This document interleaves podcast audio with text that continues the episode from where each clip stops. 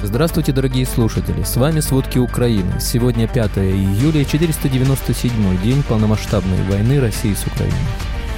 Еще один высокопоставленный генерал пропал после мятежа Пригожина. Российская армия потеряла половину своей боеспособности в Украине и больше не может проводить наступательные операции. Россия готовится затыкать дыры на фронте после ухода ЧВК «Вагнер» чеченскими боевиками и заключенными. Российские кукурузники прекратят полеты из-за нехватки импортных запчастей. Пенсионеры в России стали беднее, чем в Казахстане. Обо всем подробней. Еще один высокопоставленный российский генерал исчез из публичного поля после мятежа ЧВК «Вагнер», который едва не обернулся военным путчем и мог запустить масштабные чистки в руководстве Минобороны. Замминистра обороны Юнас Бек Евкуров, обладатель звания Героя России, кавалер Ордена за заслуги перед Отечеством, Ордена Мужества и обладатель двух медалей за отвагу, перестал появляться на мероприятиях Минобороны вслед за генералом армии Сергеем Суровикиным. Показательным стало отсутствие Евкурова на совещании руководства военного ведомства с участием Сергея Шойгу 3 июля, пишет в ежедневной сводке в среду британская разведка. На показанном по ГОСТ-ТВ мероприятии Шойгу впервые прокомментировал мятеж Вагнера, назвав его провальным, а также объявил о реформе системных военных округов России с формированием двух новых – Московского и Ленинградского. При этом на совещании отсутствовали как Евкуров, так и глава Генштаба Валерий Герасимов. Во время бунта Вагнера Евкуров находился в штабе Южного военного округа, откуда осуществляется управление войсками в Украине. Вместе с замглавы ГРУ Виктором Алексеевым Евкуров был запечатлен на видео в беседке с Евгением Пригожиным, который требовал от генералов выдать Шойгу и Герасимова. Также более двух недель продолжает отсутствовать в публичном поле и Суровикин, отмечает британская разведка. Суровикин был задержан на следующий день после мятежа Вагнера. Россия собирается отправить на фронт в Украину больше заключенных и чеченских бойцов, чтобы заткнуть дыры после ухода наемников ЧВК «Вагнер», пишет Блумберг со ссылкой на представителей европейской разведки. По их словам, вывод ЧВК из Бахмута в конце мая вынудил российское руководство перебросить в город много военных с других направлений, главным образом с юга. В результате в оккупированных частях Херсонской и Запорожской областей возникла нехватка личного состава. Однако, как считают в европейской разведке, президент России Владимир Путин стремится избежать новой мобилизации для затыкания дыр на фронте. Поэтому в ближайшие недели ставка будет сделана на осужденных и чеченских бойцов. Число заключенных в армии после начала их вербовки Минобороны уже достигло примерно 15 тысяч, отмечают источники. Ранее глава республики Рамзан Кадыров заявил, что больше 7 тысяч его военных уже находятся на фронте, а еще около 2,5 тысяч проходят подготовку. После вооруженного мятежа 23-24 июня ЧВК «Вагнер» больше не будет воевать в Украине. Председатель Китая Си Цзиньпин лично предостерег Владимира Путина от применения ядерного оружия в Украине. Он сделал это во время визита в Москву в марте. Китайские чиновники в частном порядке стали называть отказ России от завуалированных ядерных угроз своим достижением. Как сказал старший советник китайского правительства, сдерживание Путина от применения ядерного оружия было центральным элементом кампании Пекина по восстановлению испорченных связей с Европой. Верховный представитель ЕС по внешней политике Жозеп Барель в марте также говорил, что визит Си снижает риск ядерной войны. Бывший правительственный чиновник подтвердил, что Си лично предупредил Путина о недопустимости применения ядерного оружия.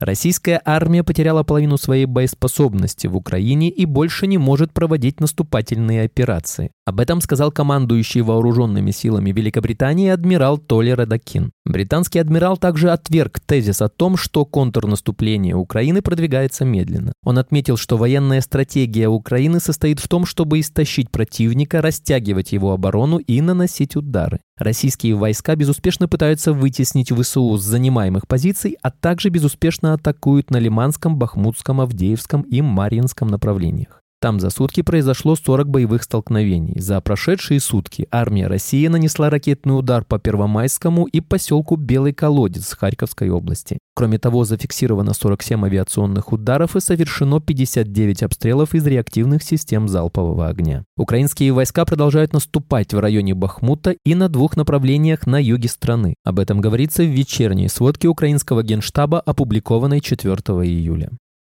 Количество пострадавших в результате российского удара по городу Первомайский Харьковской области снова увеличилось. Об этом сообщили в Харьковской областной прокуратуре. Известно о 38 пострадавших. Ранения, среди прочего, получили 12 детей. Самому маленькому пострадавшему всего 3 месяца. Медики оказали ребенку помощь на месте. Напомним, россияне ударили по городу фугасным снарядом. Ранее сообщалось, что армия России обстреляла Балаклею из реактивных систем залпового огня «Торнадо». Один человек получил осколочные ранения. В оккупированных Донецке и Макеевке вчера прогремели мощные взрывы. Над городами наблюдают клубы дыма. Об этом сообщают местные телеграм-каналы. Местные жители Макеевки опубликовали фото, на которых, по их словам, есть последствия прилетов в оккупированном городе. Также местные телеграм-каналы публикуют фотографии и видео последствий попадания в Донецке. Впоследствии Стратком ВСУ подтвердил информацию о подрыве склада БК. Российские войска готовят провокацию на Запорожской АЭС, чтобы обвинить Украину в обстрелах станции. Об этом сообщили в Центре стратегических коммуникаций ВСУ. По оперативной информации, 4 июля россияне разместили на внешней кровле 3 и 4 энергоблоков ЗАЭС посторонние предметы, похожие на взрывные устройства. Гендиректор Росэнергоатома Ренат Корча заявил, что ВСУ попытаются атаковать ЗАЭС с использованием высокоточных средств и беспилотников «Камикадзе». По его словам, на территорию станции будет сброшен боеприпас, снаряженный радиоактивными отходами с южноукраинской АЭС. Напомним, глава украинского ГУР Кирилл Буданов заявил, что план теракта на станции полностью разработан и утвержден в России. В Польше считают, что группа вагнеровцев, находящихся в Беларуси, может подтолкнуть мигрантов двигаться к польской границе и повлечь за собой новый кризис. Об этом заместитель министра внутренних дел Польши Мацей Вансик заявил изданию РАР. Как отмечается, после сообщений, что вагнеровцев перебросят в Беларусь, Польша ожидает, что режим Лукашенко может использовать наемников Пригожина для провокаций на польской границе. Напомним, что на прошлой неделе появилась информация, что в Осиповичах Могилевской области начали строить лагерь для наемников Вагнера. Он будет расположен в 200 километрах от границы с Украиной. Ранее Владимир Зеленский прокомментировал информацию о возможном нападении вагнеровцев на Киев со стороны Беларуси. Нидерланды выделят Украине более 118 миллионов евро в рамках второго пакета помощи на 2023 год. Об этом сообщается на официальном сайте правительства Нидерландов. Из выделенных средств 93 миллиона евро поступят из правительственного резерва и еще 25 миллионов евро из бюджета на внешнюю торговлю и развитие сотрудничества. Кроме того, Нидерланды направят 83 миллиона евро на восстановление Украины и систему здравоохранения. Из них 58 миллионов евро пойдут на ремонт инфраструктуры и домов, 25 миллионов евро на медицинское оборудование и поддержку мобильных клиник. Еще 10 миллионов евро выделят на экстренную помощь для ликвидации последствий подрыва россиянами Каховской ГЭС.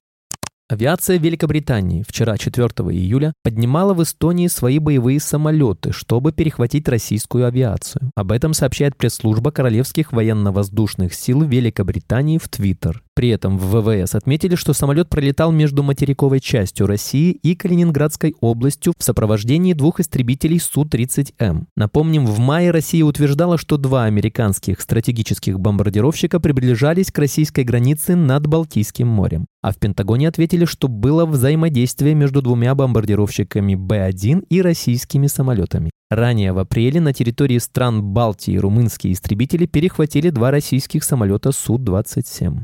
Во вторник, 4 июля, четыре парламентские группы Народного собрания Болгарии подали совместный проект декларации в поддержку вступления Украины в НАТО после завершения войны с Россией. При этом заместитель министра иностранных дел Тихомир Стойчев отметил, что проект декларации отвечает целям внешней политики Болгарии. Как передают издания БНТ, в одобренной болгарскими депутатами декларации отмечается, что самым прямым путем к восстановлению мира в Украине и Европе является полный и немедленный добровольный выход России за пределы международно признанных границ всех пострадавших от нее суверенных государств. Также документ призывает к продолжению военно-технической поддержки Украины.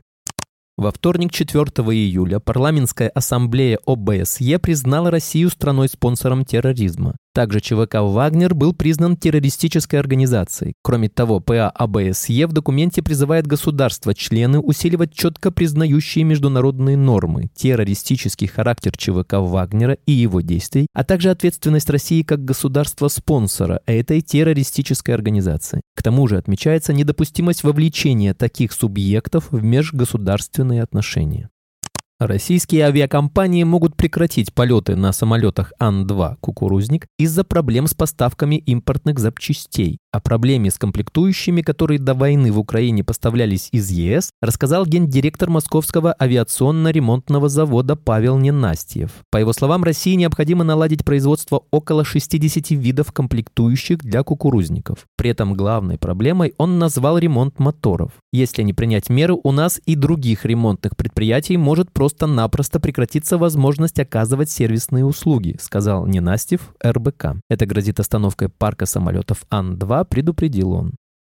Пенсионеры в России стали беднее, чем в Казахстане. С падением курса рубля уровень жизни стариков все ближе к странам третьего мира. Согласно данным Росстата, средняя назначенная пенсия в России в январе 2023 года составила 19 322 рубля, что на 14,4% больше, чем в январе 2022 года. Но в реальности российские пенсионеры стали еще беднее. За год рубль значительно девальвировался, а инфляция в последние годы разгоняла цены. После резкого падения курса национальной валюты в июле средняя пенсия опустилась до отметки 215 долларов. Это меньше, чем во многих постсоветских странах, почти втрое ниже, чем в соседней Литве, и даже меньше, чем в Казахстане, которого до войны Москва считала младшим партнером. Экономист Владислав Иноземцев указывает, что, скорее всего, российские пенсионеры были беднее казахстанских уже давно. Иноземцев добавляет, что размер пенсии указывает на то, насколько богато живет государство и насколько оно справедливо с точки зрения направления расходования средств. Для России это особенно важно, так как тут нет даже намека на частные пенсионные накопления накопления. При этом половина мужчин в России не доживает даже до пенсии. По словам главного внештатного специалиста Минздрава России Олега Аполихина, до 65 лет не доживает 52% российских мужчин.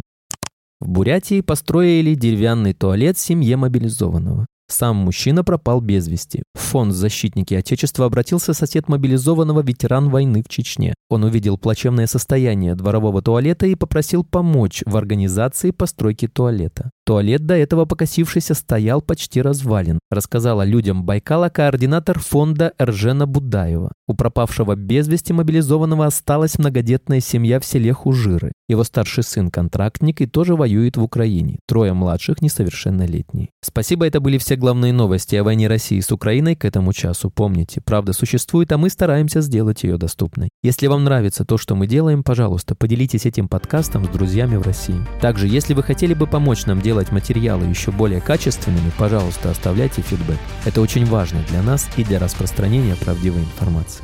До встречи.